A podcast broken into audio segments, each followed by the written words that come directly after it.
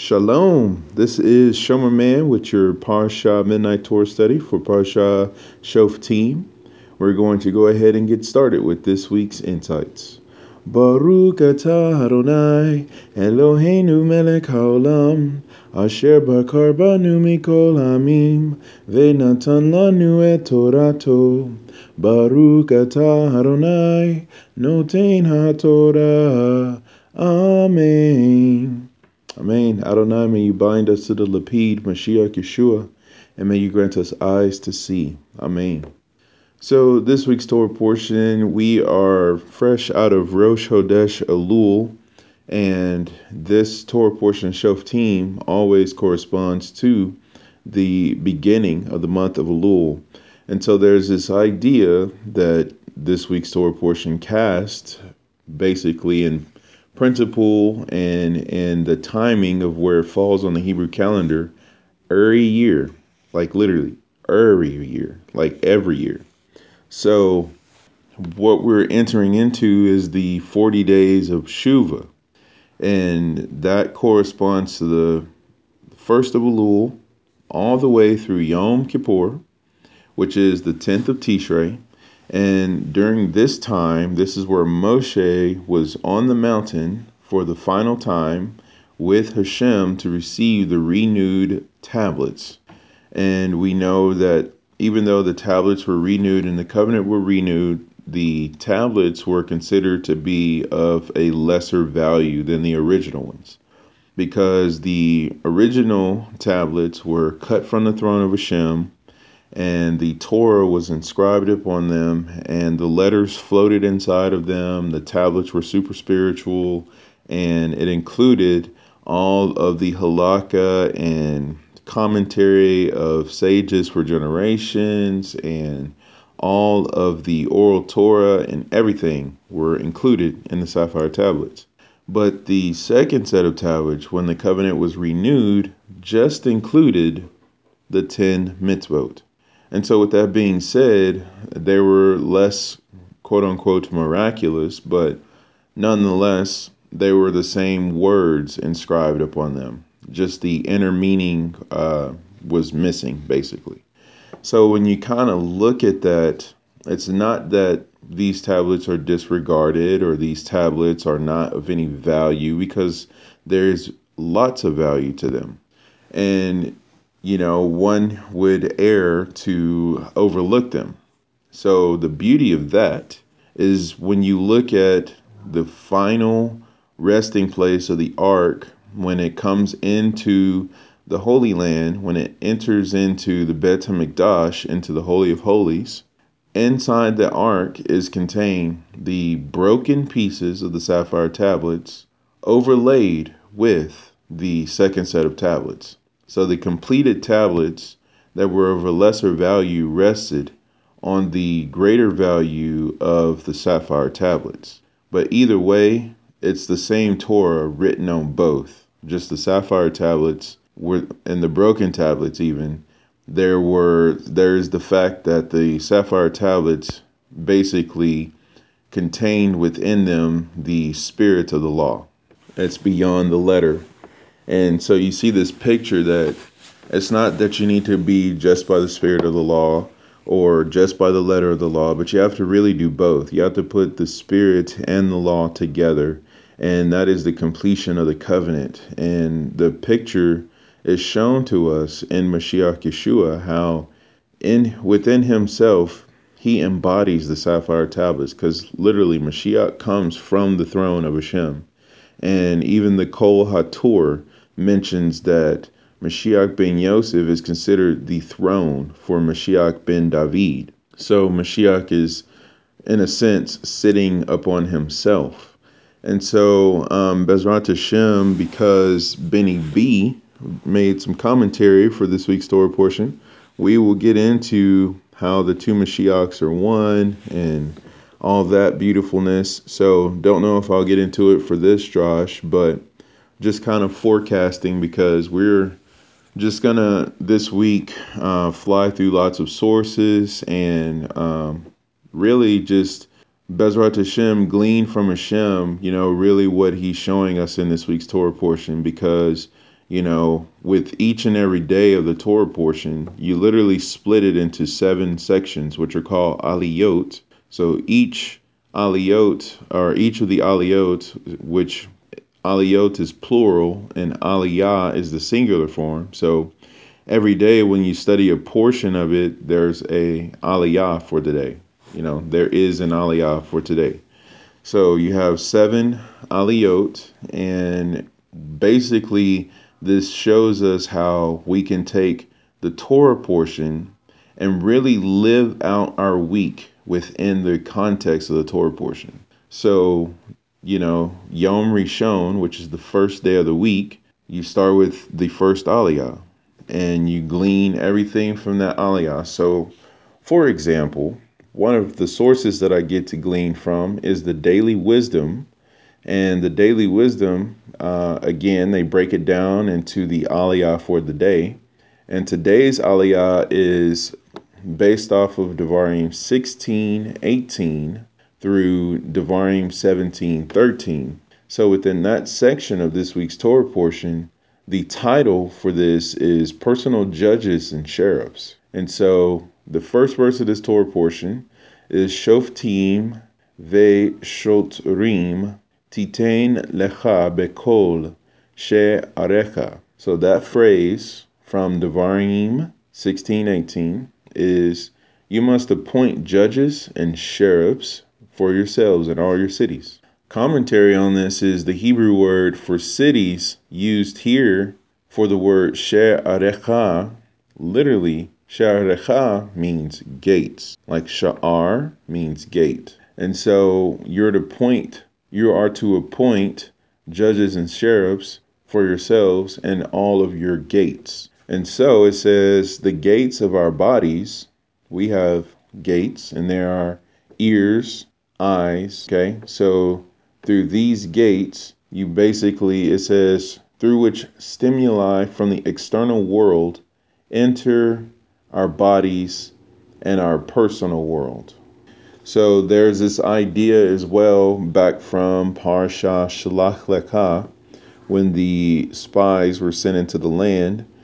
We learned from the Haftarah that week, which was the spies that Yehoshua sent into uh, Jericho, and they ended up meeting with Rahab and the way that the spies entered into Jericho is they masqueraded as sellers of earthen vessels, which are like pottery and clay and things of that nature.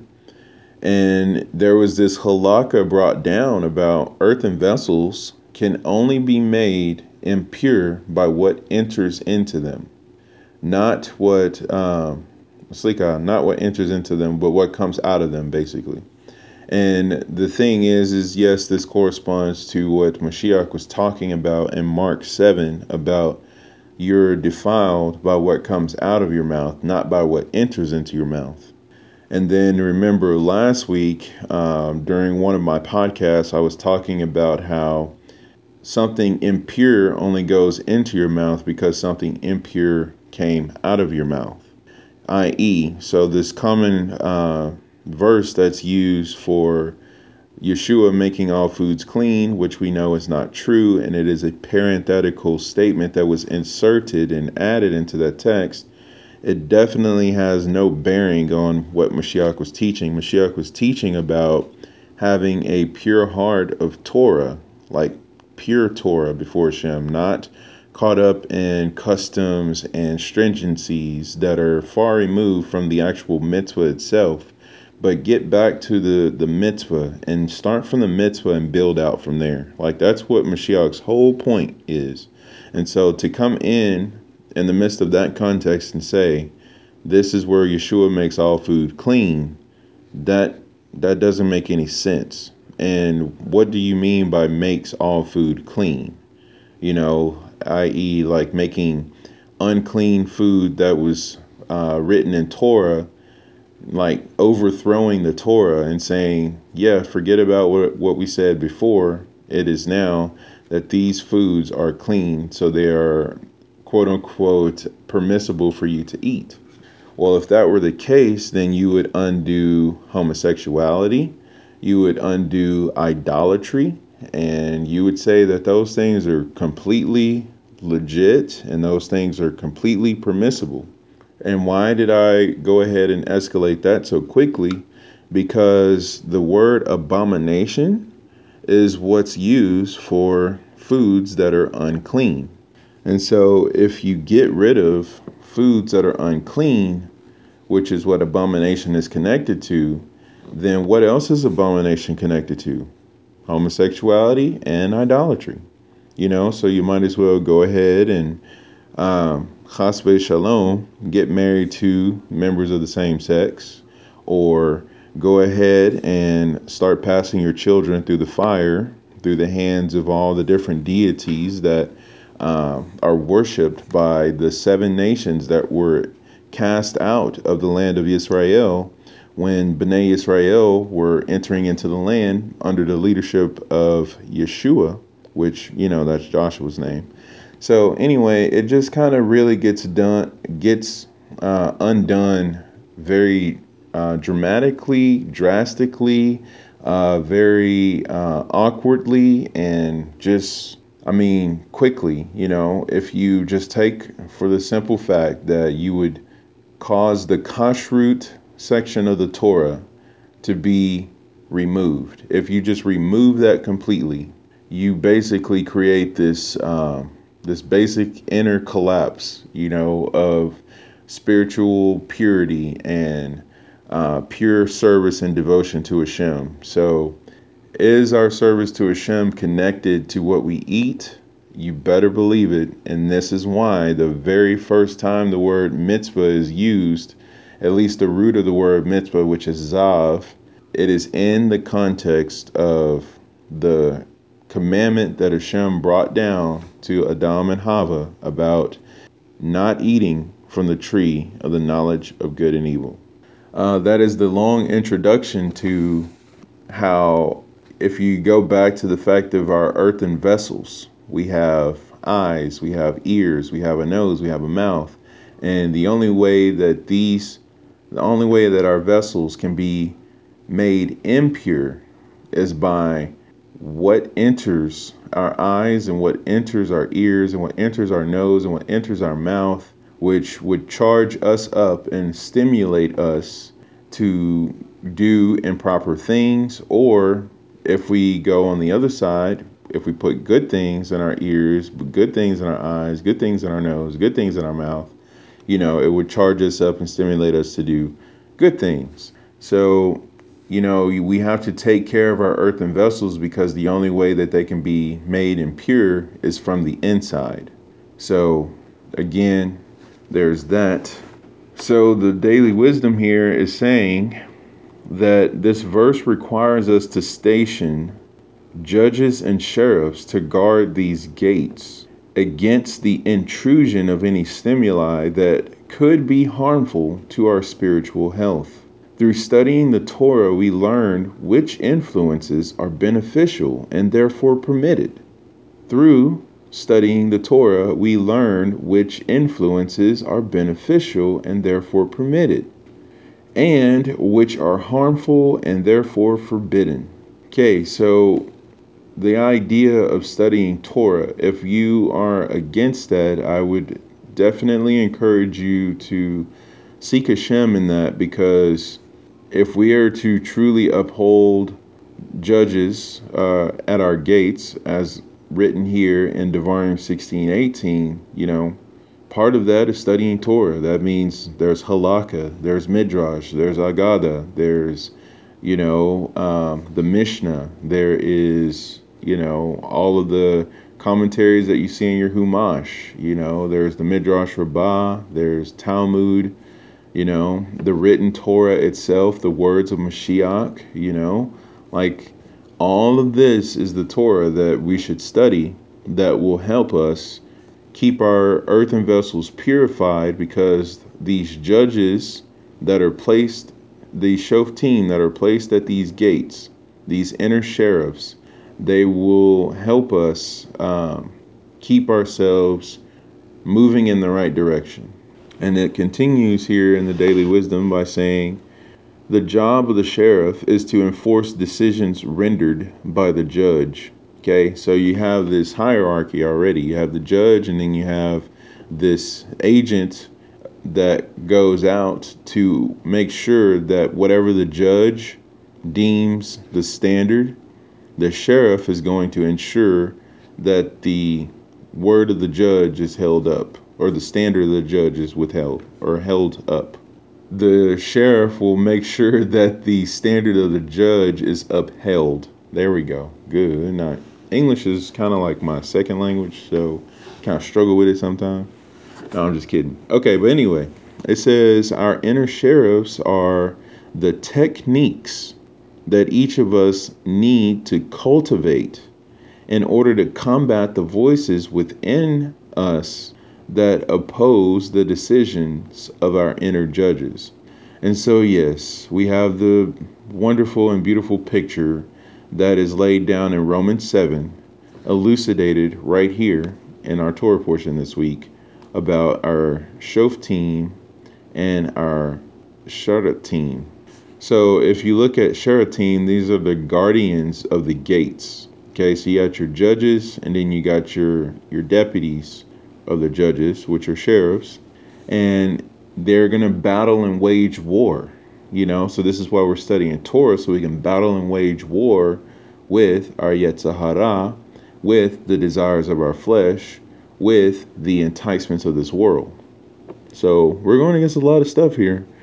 And so we have a Shoftim, we have these judges and these sheriffs, you know, it's just kind of like, all right.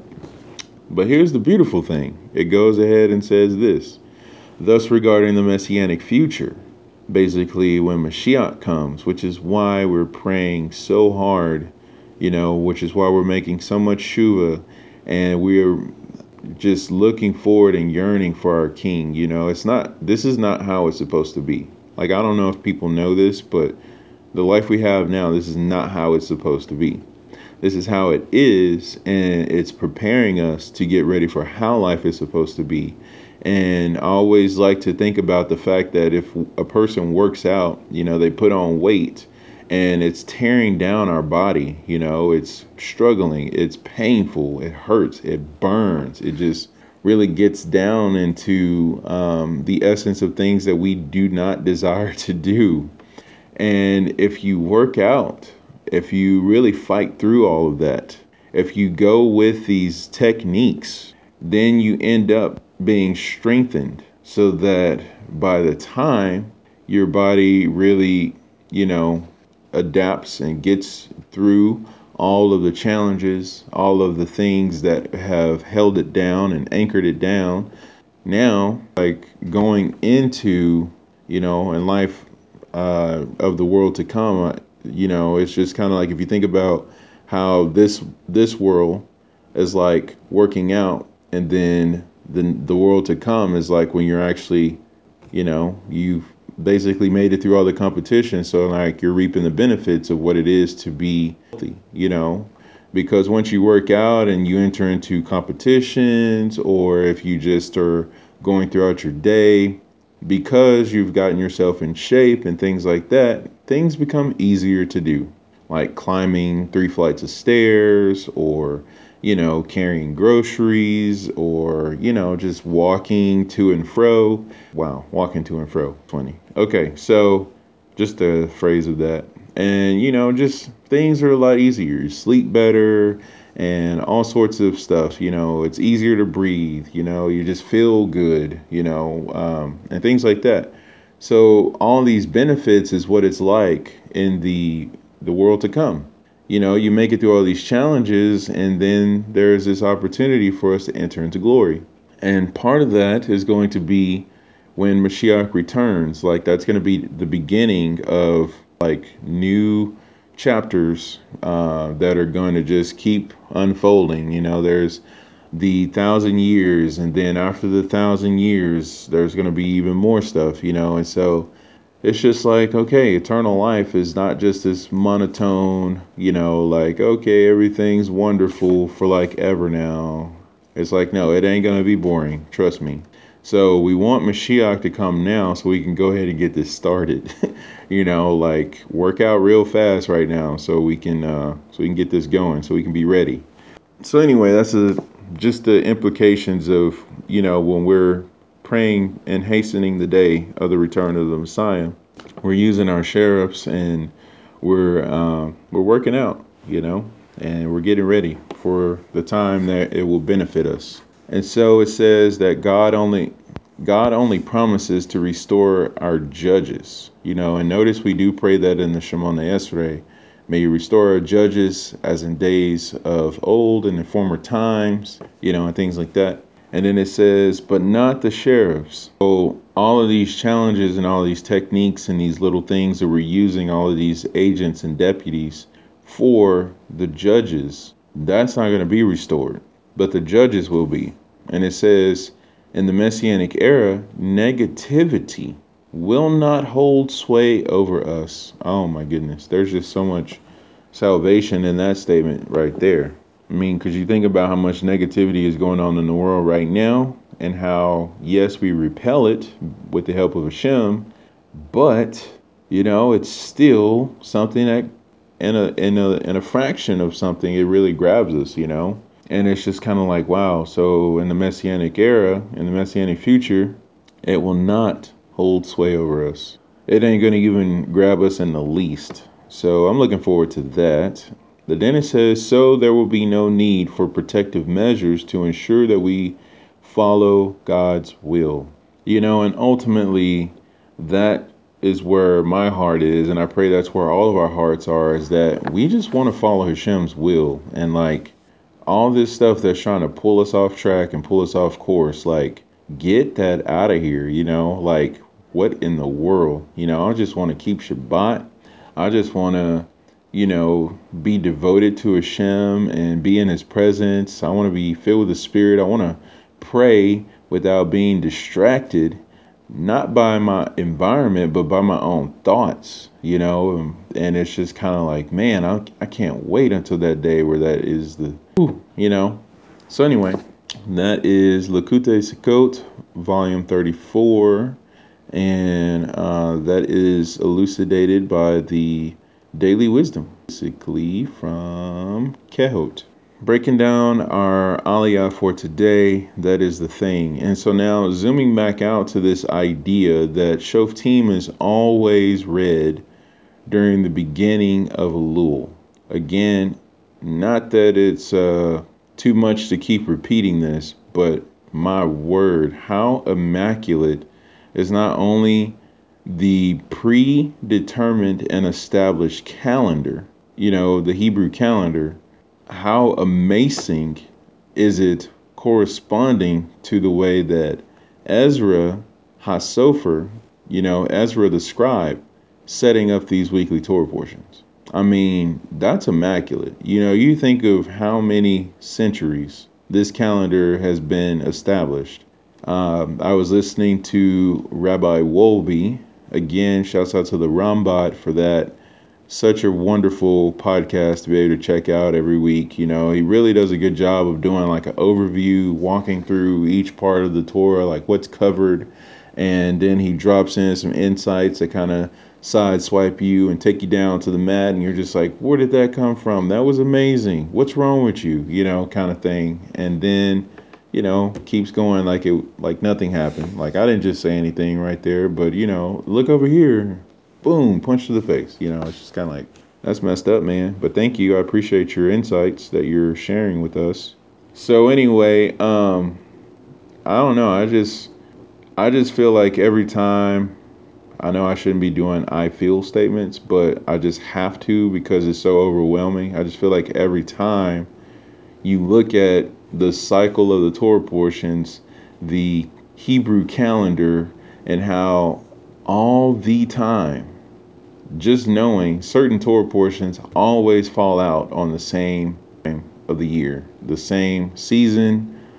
You know, it's just like, oh my gosh, you know, and then to even look at things that that move around, like Pesach and um, and Shavuot and things like that, as far as the Torah portions that correspond before or after those dates, you know, and Shavuot is always right before we get into Naso, you know, and it's just like, what? And Naso is all the the gleanings and the offerings and things like that that are talked about. So, and um, there are portions that are usually read between Purim and Pesach, and depending on if it's a leap year or not, and how either way, regardless of where it's placed within that little window, Purim and Pesach, the Torah portion has like a double meaning, you know. So if it's before Pesach, it means this. If it's after Pesach, it means this. But it's always these things,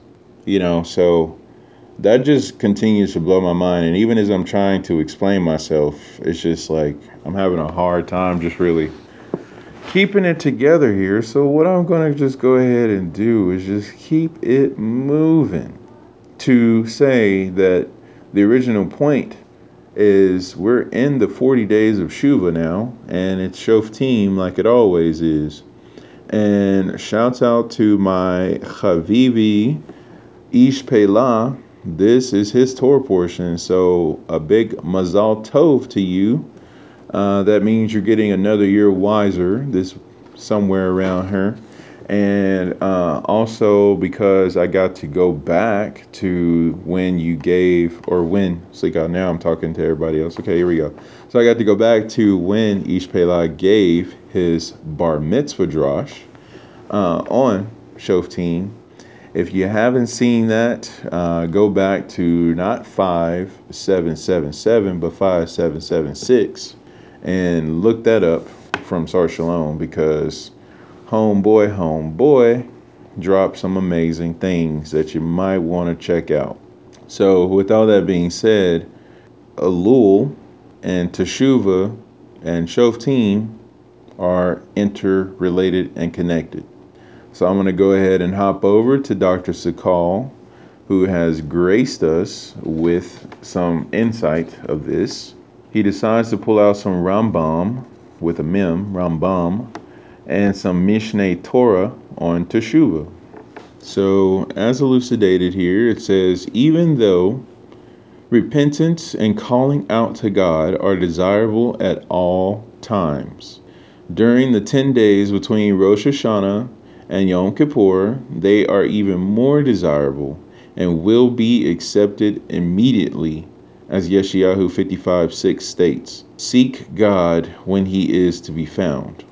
Right now we're in the beginning of that process so you know it's not that you really want to wait until the last 10 days of the 40 days but i guess for um, those who are coming in late to the quote unquote game. It's not really a game but coming in late later in the whole process here it's just like it's not too late to make shuva you know? So work hard now and then keep working hard even during the last 10 days. Like start strong finish strong basically you know? But just know that believe that trust that you know rosh hashanah to yom kippur like if you for some reason it's it's taking you that long just know that if you're gonna go ahead and like tip the scales during that time frame hashem's already gonna hook you up so um, Bezrat Hashem, we all work hard during a Elul, and then when Rosh Hashanah gets here, we even take it to the next level. And when Rosh Hashanah gets here, may Mashiach get here, you know, so that'd be great. Now, Zohar declares, yeah, he just he goes right from Rambam to Zohar. So Rabbi Shimeon Bar Yochai, he just, yeah, that's cool. They're related. They're both Jews, so why not? So he says, or it says in the Zohar section here, it says, When God desired to create the world, he pondered the pros and the cons of the creation of man. He asked the Torah for counsel. Okay, so Hashem is speaking with himself, like he always does. He's talking to himself. It says, you know, by default, be him praying to himself, because, you know, prayer is a conversation, dialogue with Hashem. So he asked the Torah for counsel. The Torah replied, Master of the world, if you create man, there are times when he will sin. neither the world nor man would be able to exist. Continuing, God replied, Is it for nothing that I am called merciful, compassionate, patient, dot, dot, dot? Therefore, before God created the world, he created Teshuvah. Teshuvah is always available to man. So you have this idea that even before we were fashioned, brought forth, and into creation, Hashem had Teshuvah waiting on us. So before we were even aware of it, before we even sinned, Hashem had already provided the antidote for the effect of sin. So the Torah itself shows its wisdom and its foresight and knowledge that when man is created, they're going to sin. So, Hashem, what are you going to do about that? and it's like, yes, there will be teshuva. And so, if you look at Elul and into Rosh Hashanah, basically, Rosh Hashanah is considered to be the day that man was brought forth from the earth, you know, the day of resurrection. And this is why shofars are sounded, and we read throughout the Basora and the letters of the Talmidim and the Shliachim that when the shofar is sounded, the dead will be raised. And so when we're asking Hashem to sound the shofar and gather in all of the exiles, well, some of the exiles are currently in the grave. Some of the lost sheep are currently in the grave.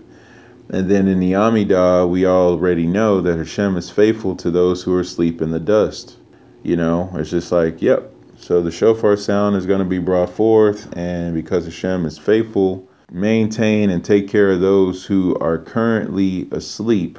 He's going to wake them up along with us, and we're going to be gathered in and brought into Eretz Israel to the rebuilt city of Yerushalayim, and you know we'll be standing before our King or probably on our faces and standing, you know, before our king kind of thing. And so it's just kind of like that's the implications of Rosh Hashanah. So you backtrack six days before uh, Rosh Hashanah, and you're in the last week of Elul, and you know, and this is all happening in the context of the 40 days of Shuva. And so, literally, our Teshuvah is preparing us for resurrection as preparing us move out of the context and out of the framework of having a body, a um, corporeality that is tainted with sin. And we're going to move into the newness of life through the resurrection and through our attachment and connection with Mashiach Yeshua and abiding in Him we are experiencing like a foretaste of that. So, in a sense, we're walking in the power of the resurrection right now. The understanding and with the circumstance of us abiding in Mashiach. Now, if we remove ourselves, this standpoint, this connection, this attachment, then we're taking ourselves out of that foretaste. And so making teshuva puts us back in line so that we can, you know, stay on the straight and narrow path. So, I mean, it's just it's very um, beautiful and balanced path. It is definitely straight. It is definitely narrow, and we need to know that sin is not permissible. It is not something that we need to make our habitation and our dwelling within. But should we fall into those little pit holes, and trust me, we only fall into those pit holes because we want to, um, which makes it so uh, heart wrenching because Hashem is able to keep us from falling, but yet we fall. And it's just like He's going to keep us and help us do what we want to do. And when we fall and when we go into sin, He's turning us over, you know, to that because He's not going to force us to love Him. He's not going to force us to walk in complete righteousness. He's going to help us. He's going to enable us, but He's not going to force us. That's, uh, you know that's something that we're really or at least so that's something i'm definitely working through i don't want to throw that on anybody else but i'm talking to myself right now you know like this is the introspection that is necessary that should be happening for the month of elul is that whatever is causing the um, the detours and the the swerves and the pitfall and the pit stops, you know, whatever is causing all that, whatever I can do, whatever needs to be done to stay connected, to stay attached, like fight for that and and build up the techniques, you know, of the sheriffs. While we have them, let's use them, you know. So I think the the time that we're having right now is definitely very very powerful and it's such a gift, you know, the month of Elul again looking at the different meanings that Elul itself has as far as the acronym, you know, I am my beloved and my beloved is mine. This is the month that Hashem sac- circumcises the hearts of Bnei Israel and the whole idea of Re'eh, seeing by hearing, you know, because what showed enough Pincus dropped last week about how we see Elul and Re'eh, you know, and how we break that down. So, um, but basically, it all pertains to the fact that we're giving Hashem our undivided. We are looking within ourselves and going through and cleaning out all the, those impurities. And the way we clean it out, it's like we're taking this uh, water hose and we're doing like this washing the deck, so to speak, and washing out all of the the closets, the corners, the all these rooms that are within us, you know, in our hearts and in our minds. We're going through and the water that comes out is fire. It's fiery water, which is the Torah. And this is why the tablets are sapphire because it's filled with water and it's set on fire. And it creates like this sapphire bluish type color you know and it's like it reflects the uh, the sea which reflects the sky and which reflects the throne of god. And this is the techelet that are on our tzitzit you know it has that color of the the different progression that goes from the water to the sky to the throne the throne ultimately is what is sapphire. The Techelet is the picture of what it takes to get all the way through the sapphire. So just kind of that path. And so when we're looking down at our Tzitzit, it's like there's this Techelet because we're supposed to be focusing on that which comes from the throne and, you know, having Hashem be enthroned upon us, you know, like we are to be his throne here on the earth. And it's just kind of like, what does it take for that to happen? We have to be immersed. We have to be uh, passed through the fiery Torah. You know, we have to abide in the consuming fire. And this is what makes the point that I mentioned earlier about, you know, one of the idolatrous abominations is passing your children through the fire of these different um, deities. Uh, one of them is Molech, by the way. And so there's this idea that the forces of evil and all of the wickedness, they've taken such a spiritual concept as Hashem, our God, is a consuming fire. The Torah, the word of Hashem, is fire. The mikveh that Mashiach is going to immerse us in is fire. And it's just like, yeah, yeah, don't worry about any of that. Just you know, bring me your babies and put them in, in this. And it's like this fire is a maluse of creation. You know, uh, idolatry takes truth and twists it all up and reverts and redirects power to the Sitra Achra, to the forces of evil. Sitra Achra is the considered to be the other side, like the other side of holiness, the opposite of holiness.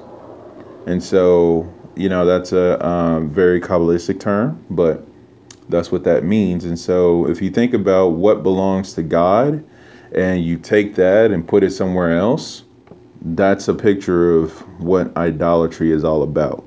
Which, interestingly enough, I don't know, I'm going to bring it up. And uh, I, I'm really, this is one of the things that I'm working through as well. So, but for the sake of the point, when you look at what Xmas is all about, and trust me, Xmas is not about anything that's prescribed in Torah. So there is that. But there is a tree that is covered and decked in gold and silver, uh, false fruits, you know, because you put up, de- uh, at least when I used to celebrate that, you know, I, we used to put up decorative pears and doves, and it's just like, wait, wait, wait, wait, wait. Fruits, putting them on a tree. We're taking a dove and we're putting it on a tree, and then we're taking angels, and then we're putting it on a tree, and then we're taking garland and we're putting it on a tree. And it's just like, oh my gosh. And then under the tree, we're putting all these gifts that this quote unquote uh, deity brings because he, yes, he is a deity. He flies and he has control over these demonic little reindeer things. Why am I going in all this? Because, you know, this week's Torah portion Shoftim, we cover a lot about idolatry and um, because of having a mini drosh with Stav Soldat, we find out that, you know, right after we get past the Shoftim section, there's a little section about not planting a tree next to the altar. And going into that, it's a whole umbrella of idolatrous practices that are forbidden to be a part of Klal Israel in the temple precinct, in our own hearts and in our minds. So, it's beyond the scope of those couple of verses right there. And it's just like, wait, these few verses mean all of this.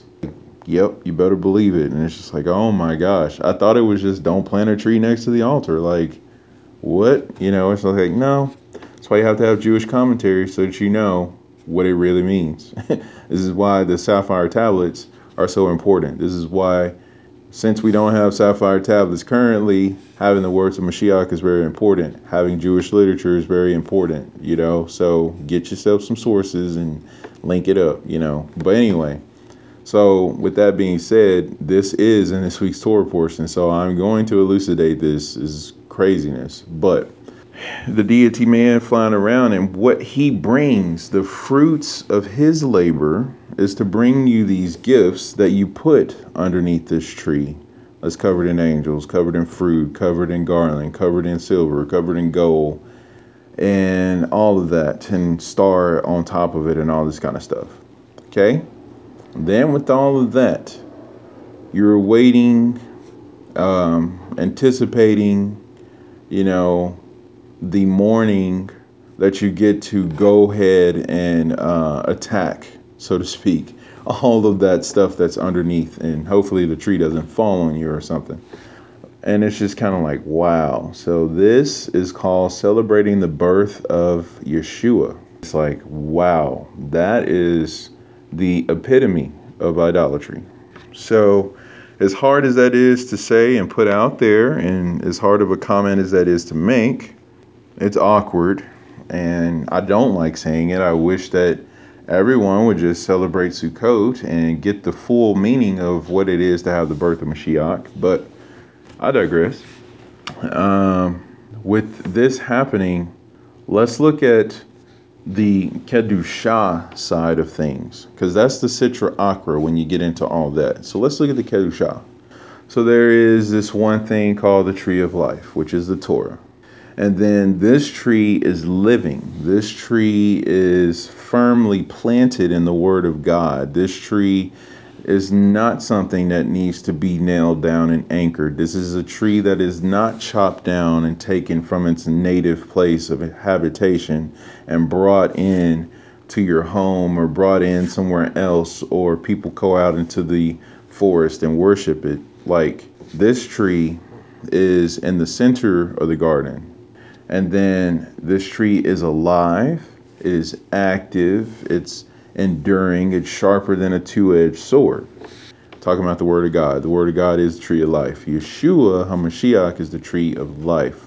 So we're celebrating his birth, but, you know, when was that? Because if you think about what was going on with every single town being packed out and Joseph and Miriam the parents of Mashiach Yeshua, are looking around desperately for a place to stay for the night, um, I'm just going to go ahead and let you know that there's not a massive influx of Jews throughout the land of Israel that are overpopulating major towns on what's considered to be December 25th. That's, I mean, you're just not going to see that. But on Sukkot, which is a pilgrimage festival, which is when everybody and their grand sister are Bezrat Hashem making Aliyah to Yerushalayim or the nearest Levitical city near you. yeah, now you're gonna have something going on. Like this is gonna be like, okay, can I find a space? Can I have a corner, please? So anyway, you got all that going on, and the only thing that they can get is a place that is a temporary uh, shelter and it is uh, surrounded by animals and a trough and things like that. And it's commonly called like a stable, stable, or an inn or something like that. But it's really a sukkah. So you are the beautiful thing about this is when you make your sukkah, you're supposed to sleep in it, and you're supposed to be exposed to the elements. and it's just kind of like wow, like so the beauty of Mashiach being laid, you know, on a bedding of straw and, and, and things like that, and they're in a place that is outside, that is uh, very fragile, you know, and Mashiach is is born and as very fragile, you know, as this infant, and uh, you know, it's this very like tender situation. This is the meaning of Sukkot now the Sukkah and everything is beautiful, but 50 mile an hour wind comes through, your Sukkah is not going to be that beautiful, you know? Or if it rains just a little bit, your Sukkah's not going to be that beautiful. So, you know, it's this idea of, okay, it's beautiful, but it's very tender, you know? And so Mashiach being born into that context, I mean, not to say that we need to have him anchored and born there, but I mean, he is, you know, because you look at the fact of Sukkot is seven days, but there's an eighth day festival that corresponds to Yosef. about Shemini Atzeret is about the joy of receiving Torah. Well, what happens on the eighth day for a Jewish boy? The Brit Milah. So when you have the Brit Milah, the circumcision, it's a day of joy. It's a day of celebrating. It's the day of removing, you know, um, part of the body that was not meant to be there. And uh, you think about the fact of Simchat Torah, all the renewal and everything that we're going through, and we're dancing and we're rejoicing and we're taking the Torah and we're celebrating with it. This would be the eighth day of Mashiach Yeshua's time here on the earth, is in the likeness of man, you know, like in the flesh. Anyway, but you have this tree of life, and then you have, and by for a second, you have this tree of life here. You have, you know, all the gifts that are brought to him. Among many of the gifts are silver and gold, you know, and all of this incense, you know, fragrant aromas and spices that you would smell. And then you have the fact that the fruits, the spirit, emanate from him. I mean, come on, man. You know it's real fruit. It's fruit that you can truly eat you know? And this is not just your apple. This is not just your pear. This is not just like oranges or pomegranates you know? This is like true fruit. Um, i want to go to the uh, the verse about the fruits of the spirit.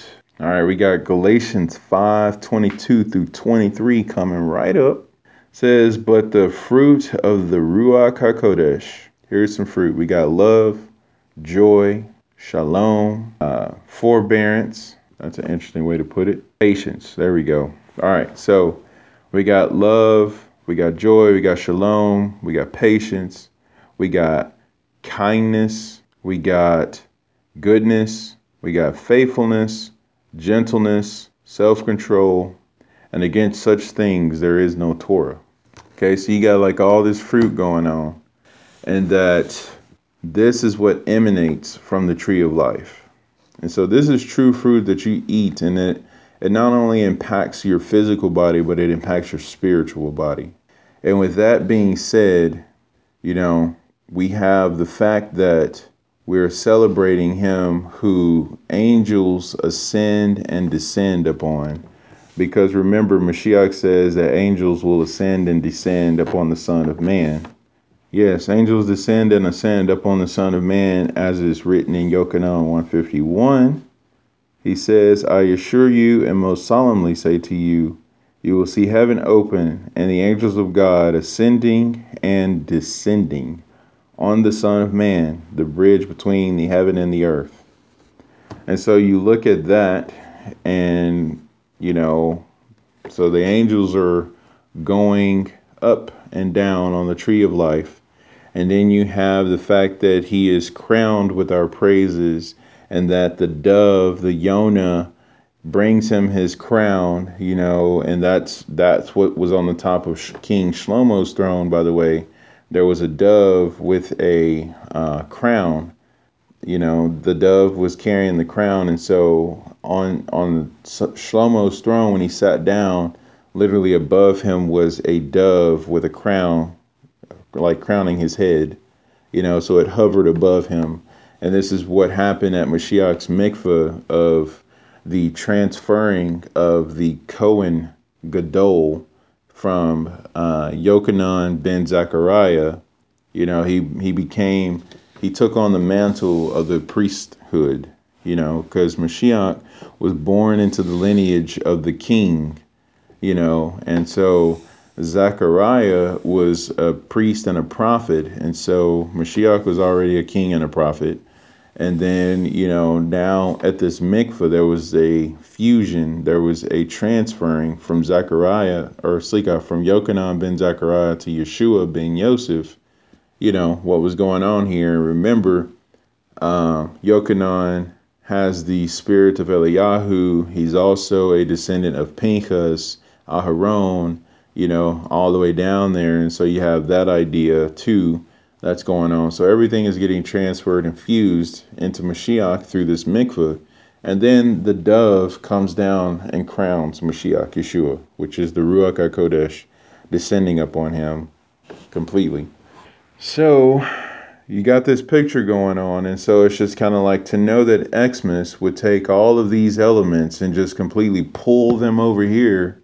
And it's like for centuries, there have been believers who have been on this other side. And it's just like, but what really and truly exists that Hashem has already laid out for us and continues to lay out for us, like making teshuva and coming over here, you know. So it's like once I found out about all these different uh, festivals that are swerved from Hashem's festivals, which is why I always encourage us. Let's start with Hashem's festivals and and we can branch out from there and and look at other things you know that uh, you know it, not just saying that there are other festivals that are idolatrous you know like lots of other festivals don't even have anything to do with idolatry you know like you know being grateful for life and and things like that being uh, grateful for your country and things like that. You know, uh, grateful for your parents. You know, um, all these different things. You know, there are different holidays that pop up on the American calendar. You know that aren't celebrated in other areas of the world, and there's other holidays on those other calendars that aren't celebrated. You know, anywhere else in the world. So. But you can know, believe, trust, receive that if you're in the Torah, Hashem has holidays for us like all the time, you know? And so if we start with those and get lose ourselves literally in that, then you know how beautiful. So Baruch Hashem. So let's not swerve off into idolatry, you know, and, and let's pull back and, and get over here, you know, kind of thing. So, with that being said, this is the month of Elul. We're making Shuva. We're really moving into uh, newness of life, you know, changing our essence. And that all happens through our Shoftim and really digging in and making Shuva. So, I'm going to go ahead and use the remainder of our hour here and drop in on Sefer Mitzvot on the mitzvah of uh, the judges, and uh, it goes into this idea of well, the Sanhedrin appointing the members and all of that. Well, you just need to know that the only way you can have a Sanhedrin is if there is a Semichah. And a Semichah is just a fancy word for authority. And the authority no longer exists today. And there are many people who try to say that it does, but the only problem with that is what we're about to read. So instead of arguing, instead of stirring up strife, which I'm not trying to stir up strife, but sometimes that happens, I'm just going to go ahead and read the source. All right.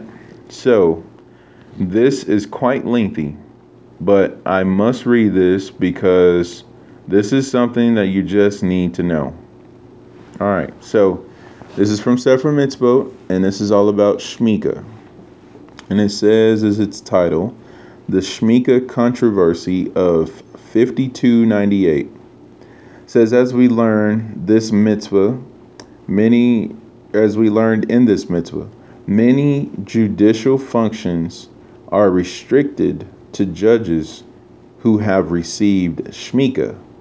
Semichah is required not only to try capital cases and those involving Malkut but even to adjudicate or adjudicate certain monetary cases, such as those involving fines. We also learn that a scholar receives shmicha by being ordained by someone who himself has received shmicha, and that this is how shmicha was conferred from the time of Moshe until relentless Roman persecution and the period following the destruction of the second temple and made it impossible to continue doing so. So, everything that fell out with all the heightened Roman persecution after the destruction of the second temple, Semichah was dissolved.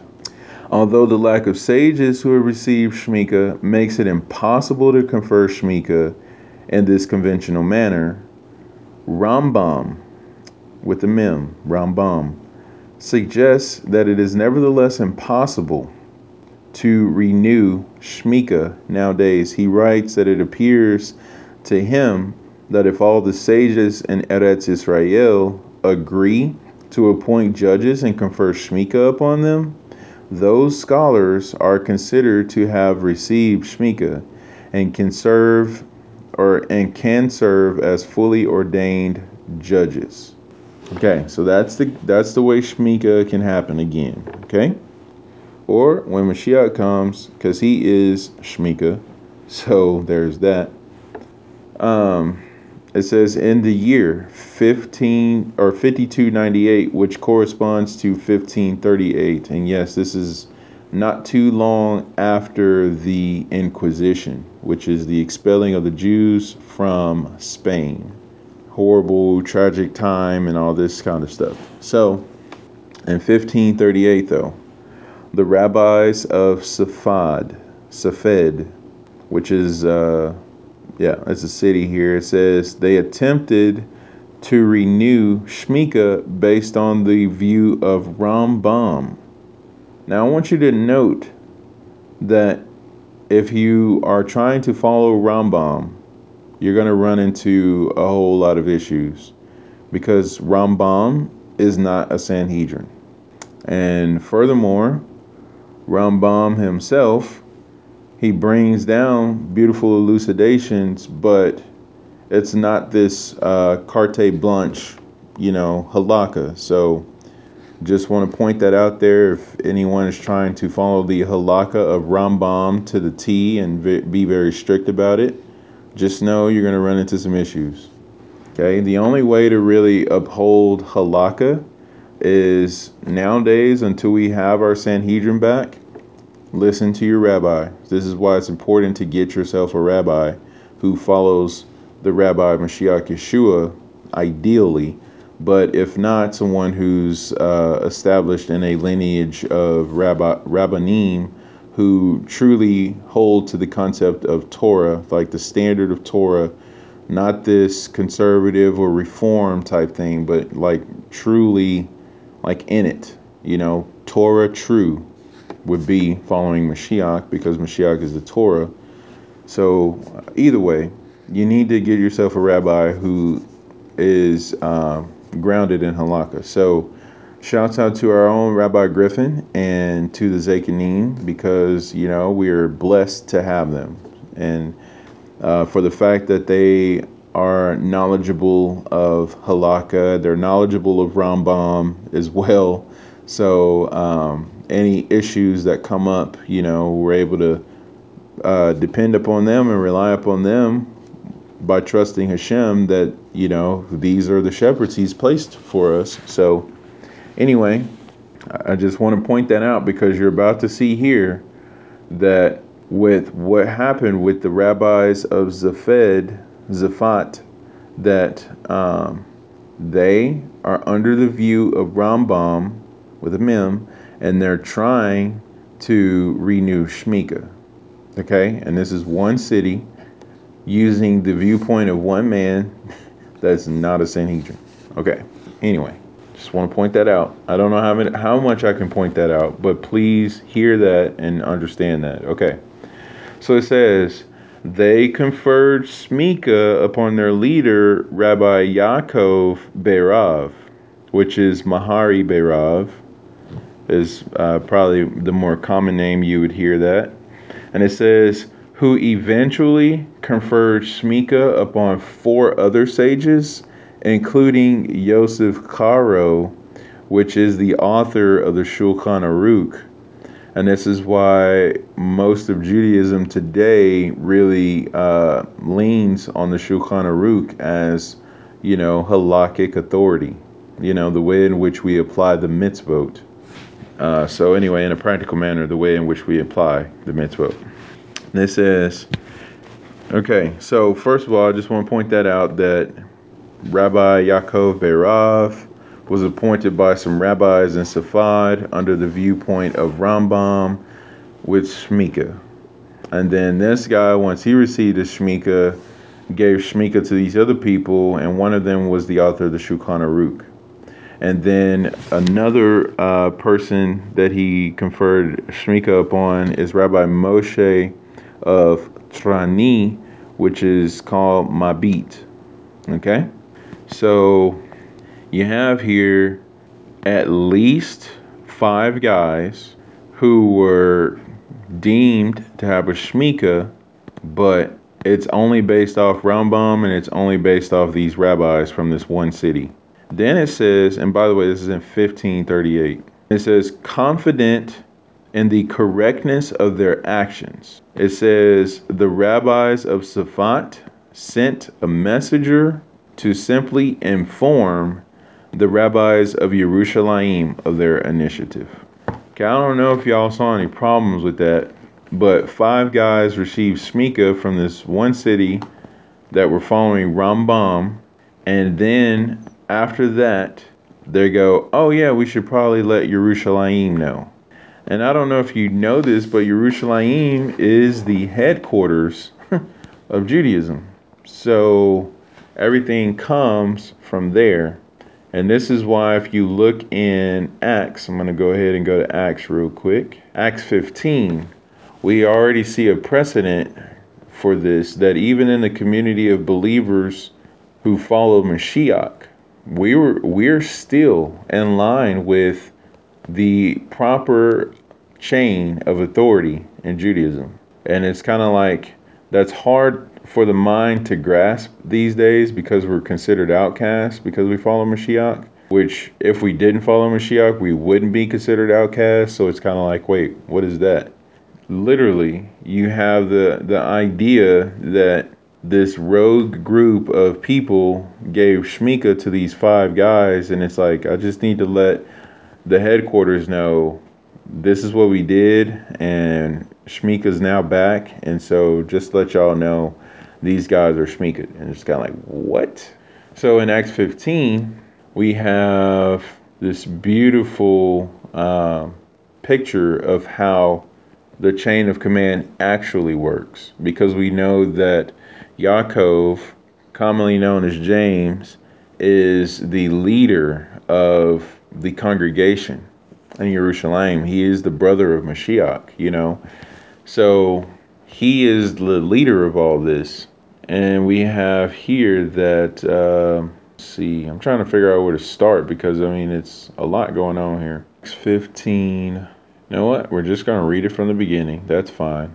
It says, And some men came down from Yehuda to Syrian Antioch and were teaching the brothers in Mashiach that if you lack the Brit Milah as prescribed by Moshe Rabbeinu, it's impossible for you to come to salvation in Hashem. Okay, and so, and some men came down from Yehuda to Syrian Antioch. Okay, I'm kind of taken back right now because this is the same thing that's happening over here in Safad in 1538, where they're handing out Shmicha like that's the thing to do. And then it's like, okay, and then we'll tell Jerusalem now. And it's like, okay, something's not right here. It says back in Acts, it says, uh, Now this brought them into a dispute and a debate of no little proportion with Rav, Shaul, and Barnabas. Okay, so yeah, so we'll get you some moment happening right now. It says, Who were appointed to go up with some others from them to bring this question before Mashiach's Shliakim and Zekanim. Where? Oh, in Jerusalem. So basically, there's this gauntlet thrown down by some people from Yehuda who came over here to these other people and said, "Yeah, unless you have the Brit Milah prescribed by Moshe in the Torah, you you're gonna have a hard time with salvation. You don't have it." and it's just kind of like word gets to Rav Shaul and Barnaba, and they're like, okay, you know what? Instead of uh, trying to take y'all out back and uh, show you some brotherly love, we are going to just go ahead and take this to the leaders, okay, which are Mashiach's Shliakim. And notice here how Rav Shaul and Barnabas are not considered to be Mashiach's Shliakim or Zekanim in Jerusalem. So if you're going to elevate Shaul above any of the Jerusalem leadership or council, Yaakov, and any of the other 12 Talmidim of Mashiach, then you're going to have some issues because his word is subjugated to their word. Okay? So I would advise spending less time in his letters and spending more time in the other guy's letters so that you can glean more uh, authority from them and help balance and mitigate some of the improper understandings that you may run into with Shaul. Because Shaul is not teaching against Torah, but he's teaching definitely on a drosh or sod level at best. So you know, unless you're really in depth and uh, skilled in backflips and uh, ninja assassin fighting with Torah and concepts, you know, I would advise you to kind of come back over here to get yourself a Humash, get yourself a Tanakh, and start going through the Parashot and start with Rashi, you know. But anyway, I digress. I think it's just very important for us to note. Mashliach Mashiach's, Shliakim, and Zekanim in Yerushalayim. That's where you take major, major disputes. Okay? Then it says in verse 3 having sent having been sent on their way by the congregation, they were passing through both Phoenicia and Shomron, telling in detail how the nations were turning to Hashem and they were bringing great simcha, great joy to all the brothers in Mashiach. So the fellowship of the followers of Mashiach. And having come to Jerusalem, they were received by Mashiach's congregation. How beautiful is that?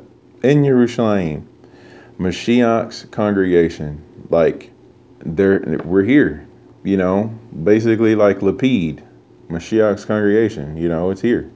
other congregations that are followers of Mashiach and who walk in Torah, like Mashiach's congregation. Like, okay. It says, and Mashiach, Mashiach's Shliakim and the Zakanim. Okay, these are all the elders. And they reported what things Hashem had done with them. So it's important to know that the Beit HaMikdash was still in existence. The Sanhedrin was still in existence, okay? Wasn't disbanded yet.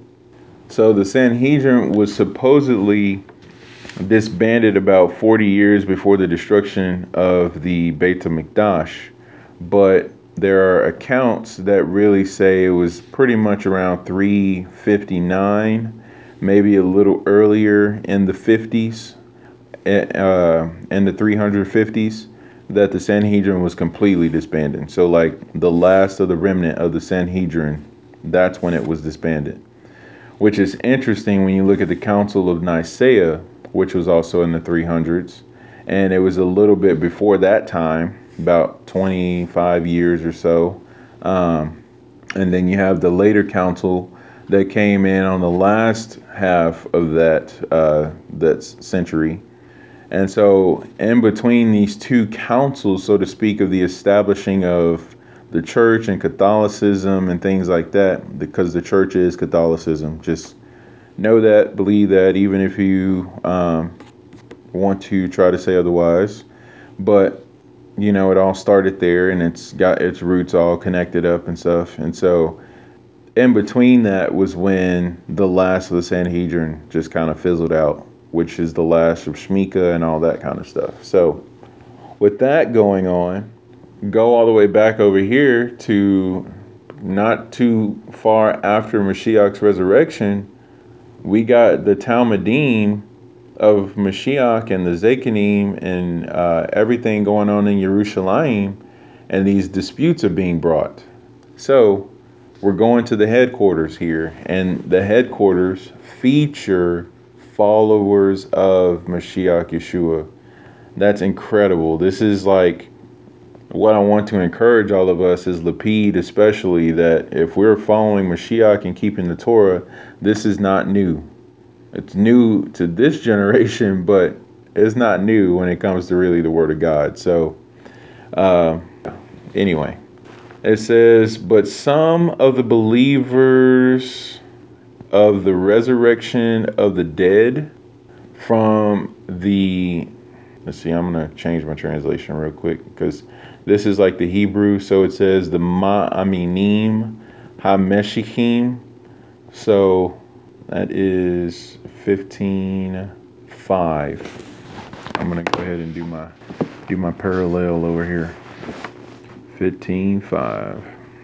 Okay, but some of those who had come to trust were from the party of the perishing, okay? And it says they stood up and said, "Is it necessary to circumcise them and direct them to observe the Torah of Moshe?"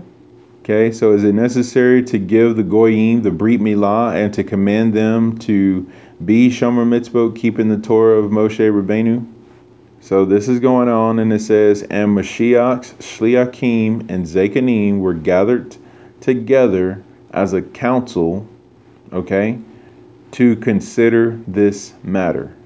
So it's interesting that they're gathering together as a council because that's what the council of Nicaea was. They like did this whole gathering to like figure out stuff. And it's just like, but that the council of Nicaea was apart from Torah and Judaism.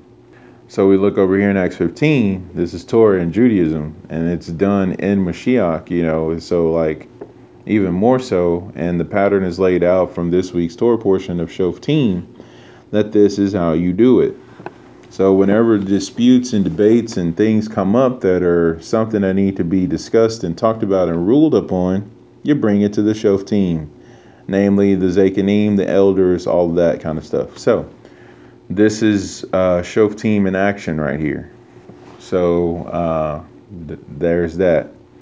And then it says, and after much deliberation had taken place, Mashiach's Shliakim, or Mashiach's Shliach, Kepha, got up, Kepha said to them, Brothers, men, brothers of Mashiach, you have da'at that in the early days Hashem chose that among you I would be the one, and through my mouth the Goyim would hear the Devar of Hashem of the good news of redemption. So that is Acts 15 7. So if you go back to what Kepha is talking about, Kepha is talking about uh, Mattityahu 16 and 18, where it says, And I tell you that you are a Kepha, and on on this rock I will build my congregation, and the gates, the Sha'areka, the Sha'are of Gehenna will not overthrow it. So if you look at what's going on here, the context, it says, Now having arrived in the district of Caesarea Philippi, Rabbi Melech Mashiach began speaking uh, and asking his Talmidim, Who do men say that I am? And so you get all the way there, and Shimeon Kepha said in reply, skipped a few verses, it says, And in reply, You are Mashiach, the king. You are the Ben Elohim, Kaim. You are the son of the living God. And Melech Mashiach said in reply to him, Ashrei Shimeon Bar Yona, because Basar ve Adam, flesh and blood, did not give you this revelation, but my Father who resides and dwells in the heavenlies.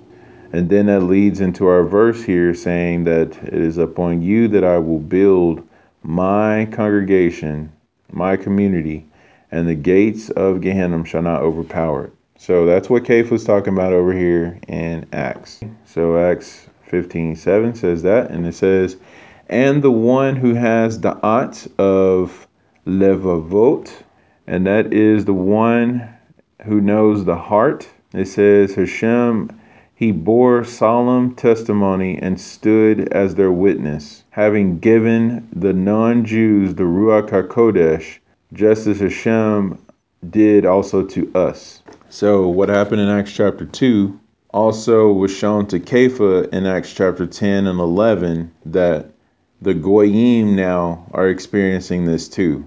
Because before, Ruach HaKodesh was just filling and falling out and being mikvud through Mashiach on the Yehudim. Now, Kepha was being shown it's also happening to the Goyim too. So, that's something that happens with the coming of Mashiach. So get you some of that, right? So now we keep going. So Kepha is saying, I bore witness that this happened, you know. So now that we are having this dispute and we're having this council, okay, now we need to talk about this. What does this mean? It says, and in the cleansing, the purifying of their hearts by Amuna and in making pure their hearts by Amuna. So if you're placing your trust and your faith in Hashem and you're serving Him diligently and faithfully, He's purifying your heart. And we talked about this last week about having fellowship with Mashiach. We're purifying ourselves, and the blood of Mashiach cleanses us, and all that kind of stuff. We talked about that. And so here it is again over here in Acts 15 9. It says, In this respect, Hashem did not differentiate between us Jews and non Jews. So it doesn't matter if you're coming into Mashiach, you're being cleansed and purified, whatever your background is, it's irrelevant.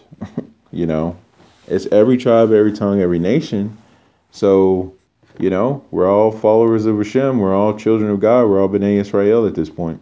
Just like at Mount Sinai, you know, you had people who were in Egypt who, uh, whether they were Egyptian or from other parts of the world, when the Exodus happened, they left. You know, they got in those houses that were covered with the blood of the Lamb. They got circumcised.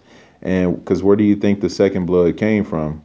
There are two bloods that were placed on the doorpost. There was the blood of the Lamb and the blood of the circumcision. So who got circumcised? Okay. And so then that all happened, and then they went through the parting of the Yam Suf, which was considered to be a mikveh. They're in the clouds of glory, which considered to be a mikveh. They're in the words of Moshe, which is considered to be a mikveh.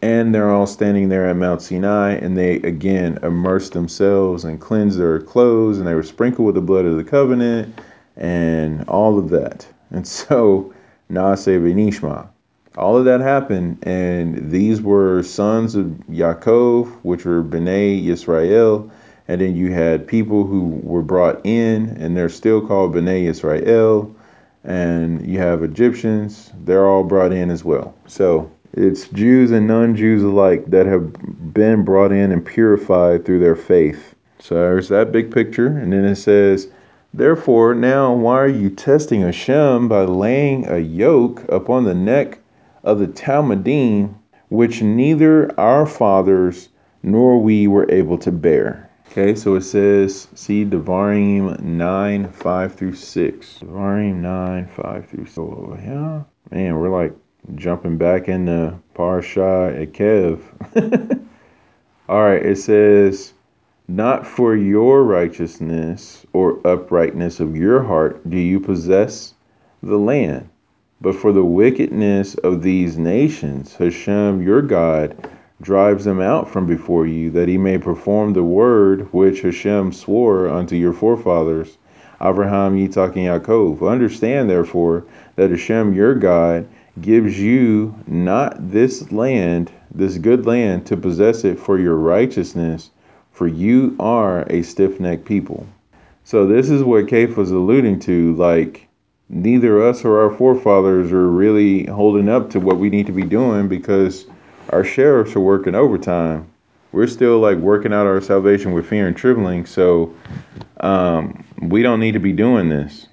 And, you know, at Sar Shalom, we talked about the fact that there are ideas that are out there literally um, in the world where it says, unless people know the Shulchan Aruch like all the way through, like they know all the Shulchan Aruch, then they cannot get converted and come into the synagogue, you know. And we at Sar Shalom are like, wait, what? Like, how are you going to set that as a standard for bringing in converts? Ain't nobody to convert under that. and that's what Kepha was alluding to. Ain't nobody to be able to hold that yoke. We ain't even holding it. And yet, this same idea that's uh, sent out about not uh, converting people unless they know the complete Shulchan the same person or the same people who made that standard, they themselves are studying the Shulchan Aruch. They're having these classes, and there are constantly classes on the Shulchan Aruch. And it's just like, so wait, is this a double standard? Are we moving goalposts around? Quit doing that. You know, just put the post down and step away. Just say no. Because the thing is, is you're to make it easy for converts to come in. You know, like Mashiach didn't walk around going, I don't want to talk to you. Get out of here. Well, I mean, he did say that to her, but, you know, it was really to say that I'm not here for the nations, I'm here for the lost sheep. But to his lost sheep, he was really like calling out for them. You know, the one with the issue of blood, she pressed in and, and touched the tzitzit of his garment, and he's like looking for her, like, where are you at? you know, and she's like, oh, I'm over here. I'm sorry I did that. And he's just like, your Amuna has made you whole. Zacchaeus climbing all up in a tree, trying to get a view of Mashiach. He's like, hey, I'm coming to your house today. And it's just like, wow. So Mashiach was really like open and like receiving and receptive of people. He was here for his sheep. But once he was scorned by his own people, it was like, okay, fine the the native branches are going to be broken off since they don't want to be a part of this tree. Now I'm going to go graft in some wild branches. Now these wild branches, as he's doing that that process of grafting them in, he's turning that same openness to them. Just like Joseph and Mitzrayim. He was completely ready to, to feed everybody during the famine. But he was like, I just need y'all to get circumcised. And then the people were like, what is that? And he was just like, this is what that is. He explains it. And they're like, oh, see you later. We're going to go talk to Pharaoh. He goes to talk to Pharaoh. These people go to talk to Pharaoh. Pharaoh's like, no, that's cool. You got to do what Joseph says and you can get bread. So if you want you to get circumcised, then you just got to get circumcised because that's the only way you're going to get food. So You know, my hands are kind of tied. And it's like, really, Pharaoh? Really? You're supposed to be greater than Joseph and you're going to submit us to his authority? It's like, yeah, whatever he says goes. And uh, that's, that's how we roll. So, obviously, from the two precedents that I've just shared, you can see why circumcision would be such a big thing. Because if nations were coming in during the Exodus, and they were in the house covered in blood on the doorposts, or the they were in houses that had blood covering the doorposts, and there was circumcision, slika, and then over here with Joseph and Mitzrayim, in order for the nations to eat, they had to get circumcised. Okay, so it's like okay, so in order to eat, in order to be nourished and sustained, you have to get circumcised, and so these people from Yehuda they came up and they en- ended up being uh, encountering Sha- Rabbi Shaul and Barnabas, and now they're brought up here to Jerusalem. It's like, okay, this is why this is a thing. so Kepha is like, but Hashem is showing me something else that there is the Ruach HaKodesh purifying people with their heart, from their heart you know, and the understanding of Judaism that is that Mashiach is going to circumcise our hearts. So we're already seeing that picture right here. So now that we're having this council to figure out we got new people coming in. Yes, they need to get circumcised, but the issue is is there is their circumcision really uh, a bearing on their salvation? You know, like in other words, is it really that they don't have salvation because they're not circumcised? So that's where we currently are in our episode of Acts 15, breaking down the Shmicha from the Sefer Mitzvot. Then it says, uh, on the contrary, we believe that Jews come to salvation by the grace of Hashem, of Melech Mashiach Adonenu, in the same Derech Hashem as non Jews do. Now, seriously, uh, think about this. It says that literally, it is the loving kindness, the grace of Hashem through Mashiach Yeshua that we trust and are delivered. And it is the same with them.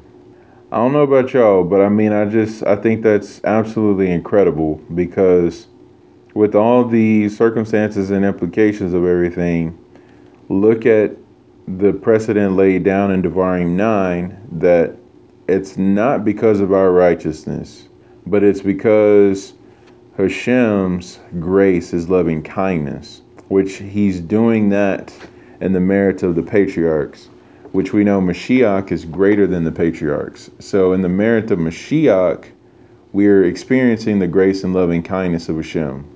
And that is what brings us into deliverance, not the isolated act of circumcision.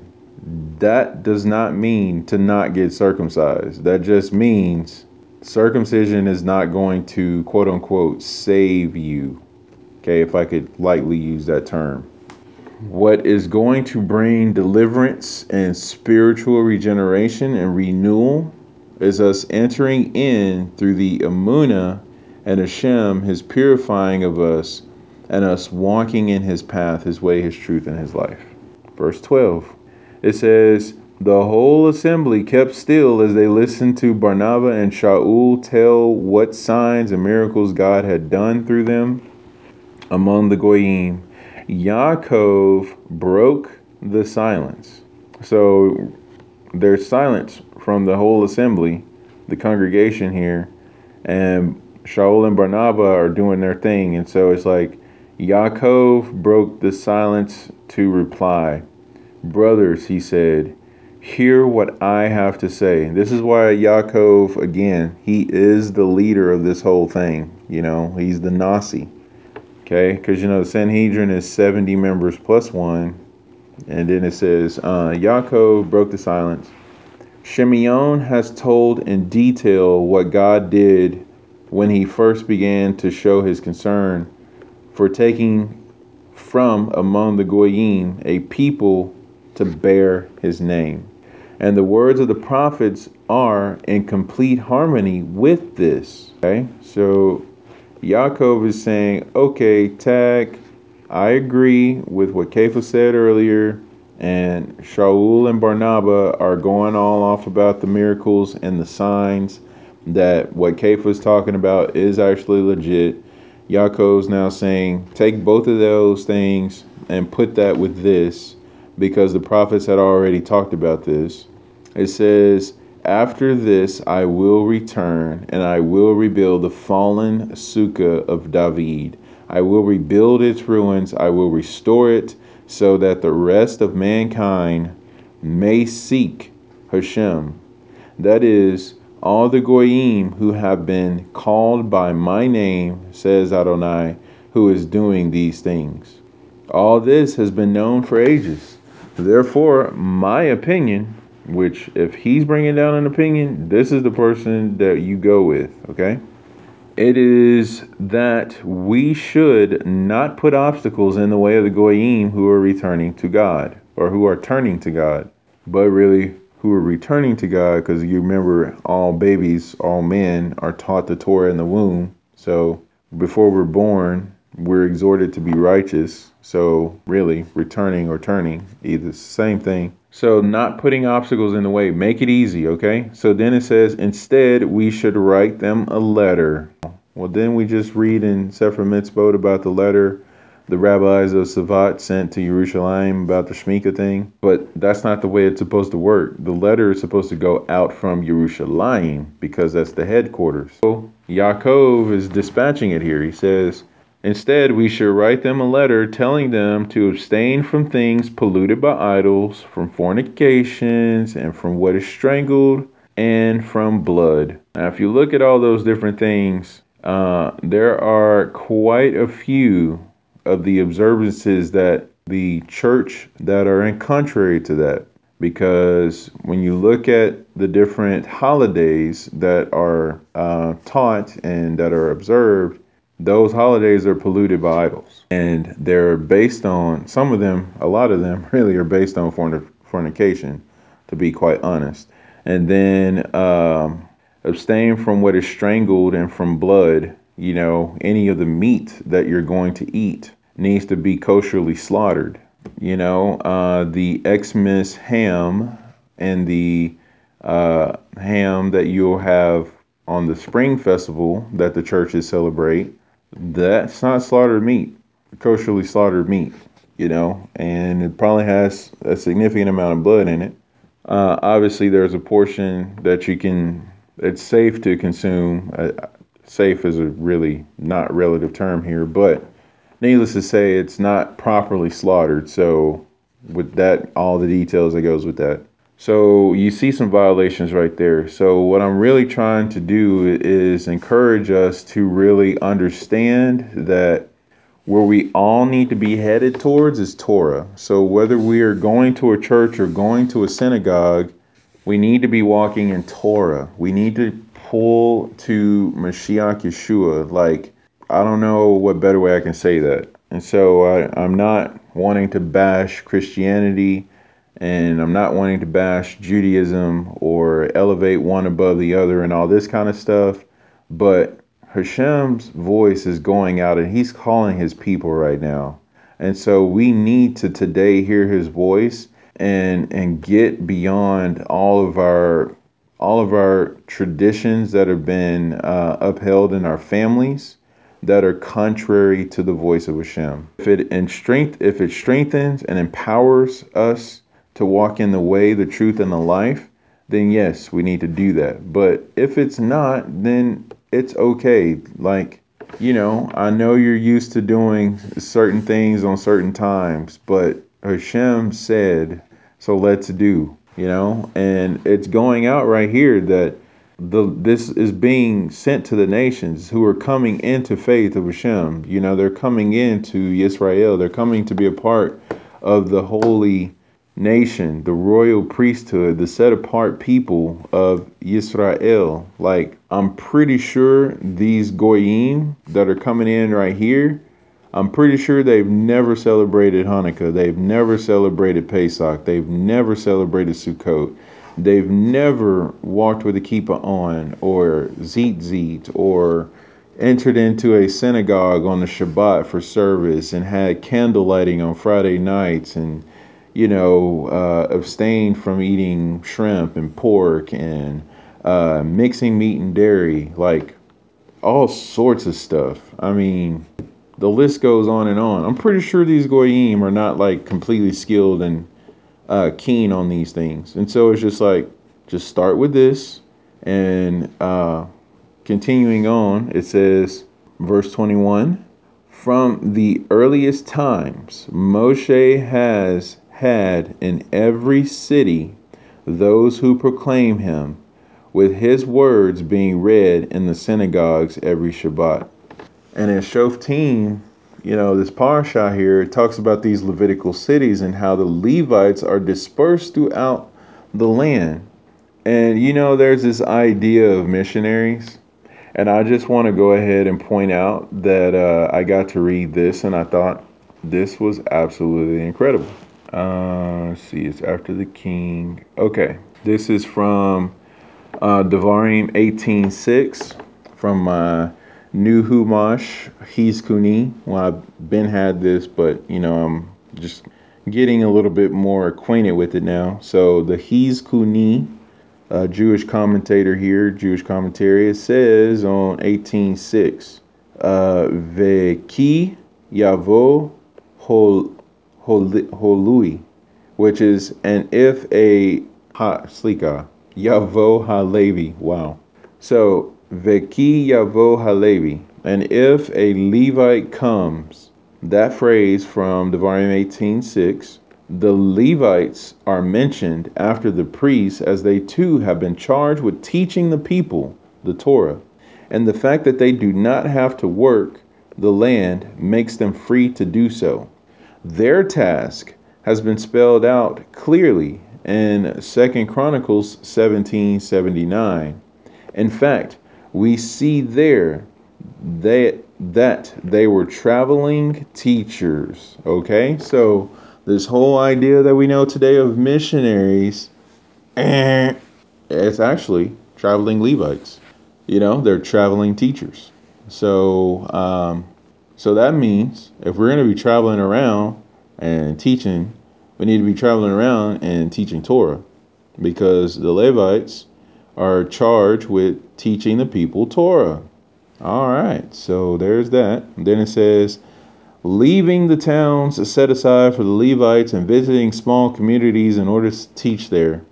Just wanted to bring that out that uh, how beautiful is that? This whole concept of traveling to teach Torah, that's already been precedented and it's called Levites. We travel around and we teach Torah. Hmm. Okay, so, and that's to uh, see that in Acts 15 21, it says, Moshe has in every city those who proclaim him. These are the Levites, these are the Torah teachers. So then, if you think about being a goy and you're coming in, you get converted, you're entering into Torah, you believe in Mashiach, it's all like amazing. You're a Lapid, Mazal Tov, and it's like, all right, so where am I at? Because I don't know anything about anything. It's like, great. Here's what we want you to do. Stay away from things that are polluted by idols. It's like, what is that? Anything that's uh, not uh, conducive to Torah. Okay, so stay away from the crazy wild parties that you've been a part of, because you know how the uh, how the Greeks get down. So don't do that. And um, Make sure that you're not involved in any sexual relations that are um, outside of the bounds of a husband and a wife. So it's like, oh, so I would need to get married in order to do that. Okay, cool. I can figure that out. Uh, may Hashem help me, you know, kind of thing. And then it says, you know, and make sure you don't eat meat that's strangled. You know, so in other words, if the meat don't have a hechsher on it, don't eat it. It's like, okay, here we go. So that's what's brought down from the headquarters. And it's like the new converts, the new people that are coming in who don't know nothing about anything, that's that's the parameters that they're stepping into and now they're going to go to classes because Levites are traveling around and teaching Torah. And then on Shabbat, you know, you're going to be going through the Torah portions because, you know, Ezra had already had the Torah portion system in place by this time as well. So if you think about what's going on, you're entering in, so you need to be learning Torah at least, you know, a couple of times a week and every Shabbat. So you know that at least once a week now, you're going to study the Torah because you're going to be a part of Shabbat. And then you got the Levites who are traveling around and teaching. So you got your Torah teachers bringing it. Okay, you're listening to Drashas, you're answering questions, or you're asking questions, okay? So make it easy for these converts to come in. So um, just wanted to go over that section of Acts. And again, they go more into detail with 22 and on. And um, they really get into the fact of uh, verse 29 to reiterate abstain from what has been sacrificed to idols uh, from blood and from things strangled and from fornication. You know, keep yourself from these things and you'll be able to do the right thing. You know, that literally was sent out. And it says, So we have sent Yehuda and Sila, and they will confirm in person what we're writing. So the elders and the HQ, they said they brought this down. This is from the emissaries and the elders, your brothers to the brothers among the Goyim throughout Antioch and Syria and Cilicia. So, where we started off in Acts 15, now uh, from the beginning of this chapter all the way to here, we now see it all culminated in what it's like when you go through the Shoftim to get down the judgments that need to happen. So, to finish up our Sefer Hinuk Shmita, get you some once this letter was sent over here to Yerushalayim, it says, to their dismay, the chief rabbi of Jerusalem, Rabbi Levi ibn Habib, which is the Maharal Bach, strongly disagreed with them. Another great scholar in Jerusalem, Rabbi Moshe de Castro, who in his youth had studied under Mahari Beirav, also had several reservations. The student of a guy who formerly studied under Mahar- Mahari Beirav, who received this Shemitah from people in Safat, it says that he even had reservation. That's crazy. This says he expressed in a letter to the rabbis of Zifat. Now, look at this picture. you got people saying, "Oh, we got the Shemitah back," or the uh, Shmicha back, and Jerusalem. Just want to let you know, just in case you guys were unaware. And Jerusalem writes back, "No, there is no Shemitah, Shmicha uh, from what you're bringing up. Um, you're, yeah, just no." So then it says a fierce exchange between Maharal Bach, the chief rabbi of Jerusalem, and the Mahari Beirav, the first person who got shmitad over here, shmikad. I keep saying shmita, slika. First person who got shmikad over here by the rabbis of Safat. And it says there were three lengthy treatises, three lengthy treatises on the subject that were written. Mahari Beirav wrote two. So the rabbi of Yerushalayim wrote three, and Mahari Beirav wrote two, with each side claiming that the other was making a grave mistake. At some point during the controversy, the leading rabbi in Egypt, come Egypt is going to come in and get them some. Rabbi David ben or Ibn Zimra which is the Radvaz, was consulted.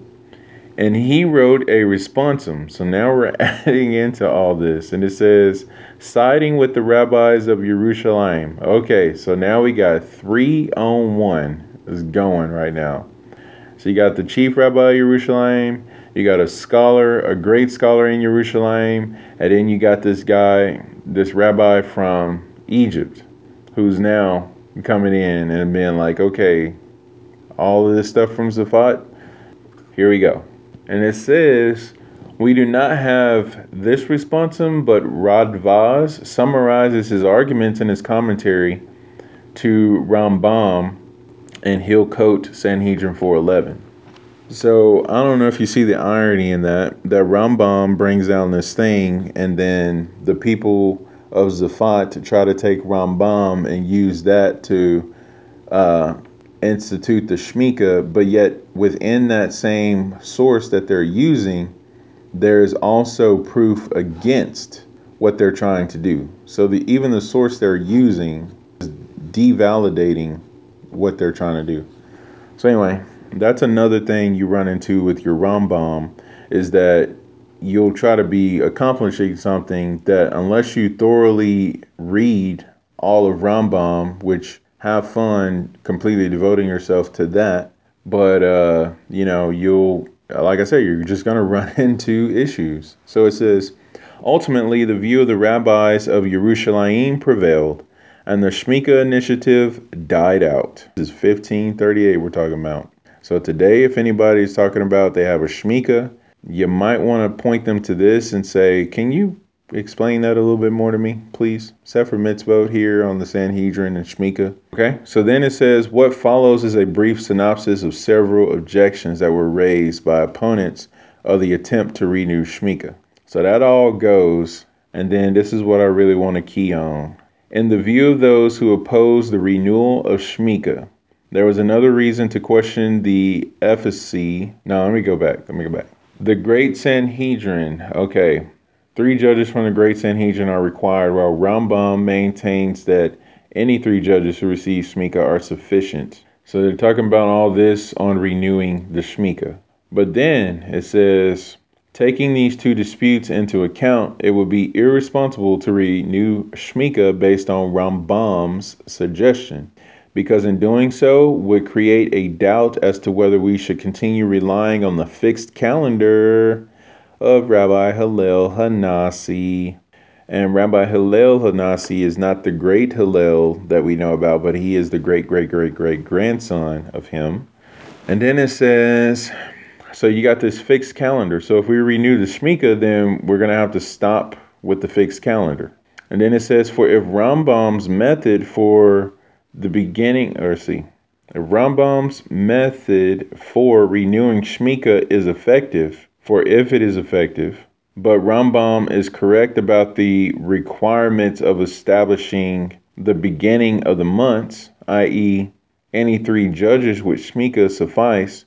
Beit Din would be required to assume responsibility for establishing the beginning of the months and declaring the leap years. Just to point out, the fixed calendar already has all that set.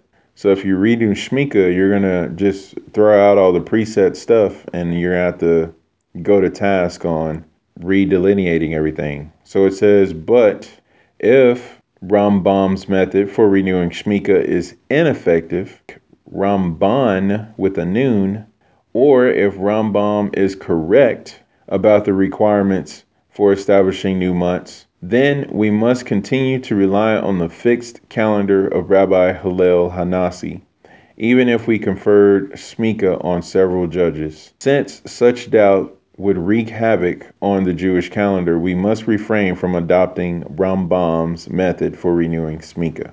So, again, this is why I'm so amazed and in awe by the Jewish calendar, the Hebrew calendar, because if this is the case where you got the Rambam versus the Ramban, you know, method of Shmicha and all that kind of stuff going on. And if we renew Shmicha and how we're going to have to redo everything, no matter which way you slice it, the fixed calendar, I mean, it's, it literally is fixed. Like it's, it's completely accurate, you know, and Hashem has been showing it over the past few years that I've been Jewish anyway, with all the blood moons and eclipses and everything that's happening, those are happening on Yom Tovs, according to the fixed calendar. You know, so it's just kind of like, man. So if you think about renewing Shmicha and trying to establish new judges and all that kind of stuff, I mean, they're going to be backlogged on trying to make sure the calendar's right, you know, and all that kind of stuff, like getting all that set out and squared away. So, anyway, just want to let you know that is the uh, the throwdown on Shemitah, and so now we can fast forward in the time. First of all, I want to go back to the place where I was to go and then I went back from. It says, In the view of those who oppose the renewal of Shemitah, there was another reason to question the efficacy of the Shemitah conferred by the rabbis of Safat, even if Rambam with a mem met his suggestion as a definitive ruling. Okay, so there was another reason to question the efficacy of the Shemitah by the rabbis of Safat, even if the Rambam's suggestion was a definitive ruling. Then it says the halakha that is the halakha is that shmicha can be conferred only upon a sage who is sufficiently knowledgeable to issue rulings in all areas of Torah. Shmicha can be conferred only upon a sage who is sufficiently knowledgeable to issue rulings in all areas of the Torah. Both questioned. Okay, that's the end of that statement. Now it says that Rad Radvaz, which again, that's the guy from Egypt, Maharal Bach, and Maharal Bach, again, that is the chief rabbi of Yerushalayim, keeping everything squared away properly here it says that these two both question whether, even in their time, any sage met this requirement. End of that paragraph. That's enough of that. they question, these two people question. Okay? They're prominent people. They're not just Joe Schmoes. So it says, in, which is funny, because now knowing Hebrew, when you say Joe Schmo, you're saying Joe is his name, like Yosef is his name. So it says, in the time of Mashiach, the institution of Shemitah will need to be re-established so that the judges of that time should be able to educate all laws and fix the calendar. According to the view of the rabbis of Safat, Shemitah can be renewed at that time by having all the sages of Eretz Israel agree to confer upon it to confer it upon someone. But according to the rabbis of Yerushalayim, how will Shemitah be reinstituted in the time of Mashiach? Those rabbis address this issue and explain that, as it is well known, the prophet Eliyahu will reappear near the time when Mashiach comes. Eliyahu possesses Shemitah and an unbroken chain from Moshe. For Eliyahu received Shemitah from his teacher, which is Achiyah Hashiloni, when he prophesied for the Jewish people during the first temple era. Thus, Eliyahu will be able to confer Shemitah upon those who are qualified to receive it in the time of Mashiach. Alternatively, Mashiach himself will be authorized by Hashem to confer Shemitah, just as Moshe, our teacher, was authorized by Hashem to begin the chain of Shemitah in his time. So, what does that mean? That means we're either waiting on Eliyahu to set some people up, or we're waiting on Mashiach to set some people up. But either way, Eliyahu precedes Mashiach, and the Sanhedrin will be reestablished the temple will be rebuilt, and the restoration of the Shoftim is going to take place. So, get you some of that.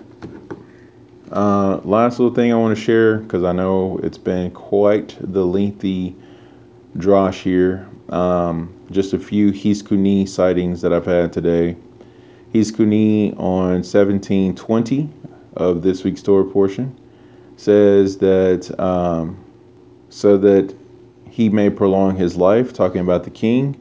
It says, It is a well known fact that the burden of high office is bound to shorten the life of the people who are charged with it.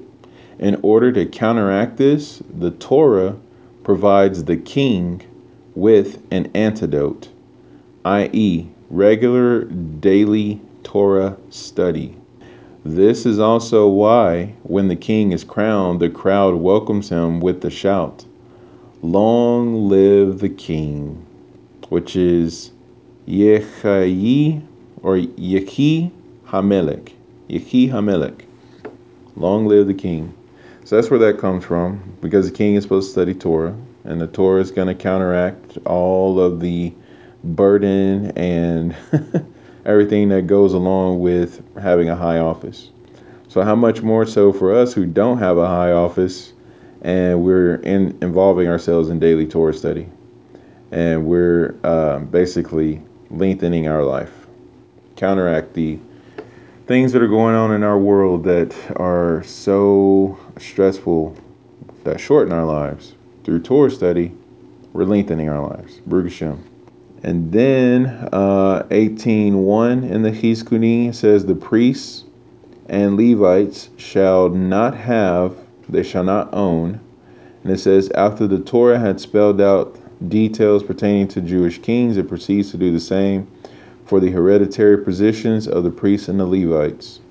They were charged with teaching the people, and that meant that they did not own their own they were free to be able to teach. Okay, um, let me go more into that here. It says that um, they were charged with teaching the people, i.e., worrying about the spiritual welfare, whereas the king is charged with looking after the material well being. That's from the Ibn Ezra. The reason why the priests and Levites will not own ancestral land and the Holy Land is that if they did, they would neglect its upkeep. What, what's going on here? If they did, they would neglect its upkeep. And then it says, as they were required to constantly be present in the temple.